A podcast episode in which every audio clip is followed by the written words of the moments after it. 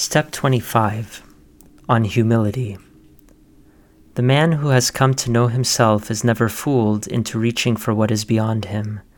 He keeps his feet henceforth on the blessed path of humility. St. John Climacus, The Ladder of Divine Ascent. My little children, if pride is the root of all evil, then humility is the root of all that is good. Humility is not a sign of weakness or low esteem.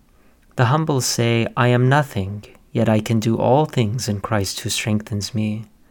The proud say, I do not need God, while the humble say, I cannot accomplish anything without him. The word humility comes from the Latin humus, which means fertile ground.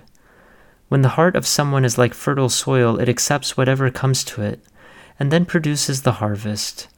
In other words, fertile soil receives sun, rain, and all weather conditions. Yet the seed planted in fertile soil grows to maturity and produces fruit.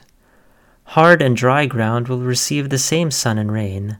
However, a seed planted in this type cannot do anything. I'm reminded of Moses and Pharaoh in the book of Exodus.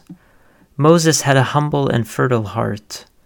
The light of God shone upon it, and God performed signs and wonders through this prophet and humble servant. However, Pharaoh's heart was hard and dry. The more the light of God shone on it, the harder Pharaoh's heart became. This is why it says, But the Lord hardened the heart of Pharaoh. This does not mean that the Lord causes evil.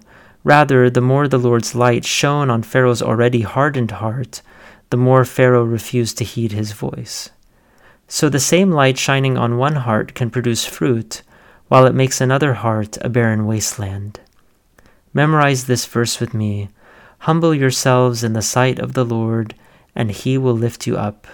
James chapter 4 verse 10.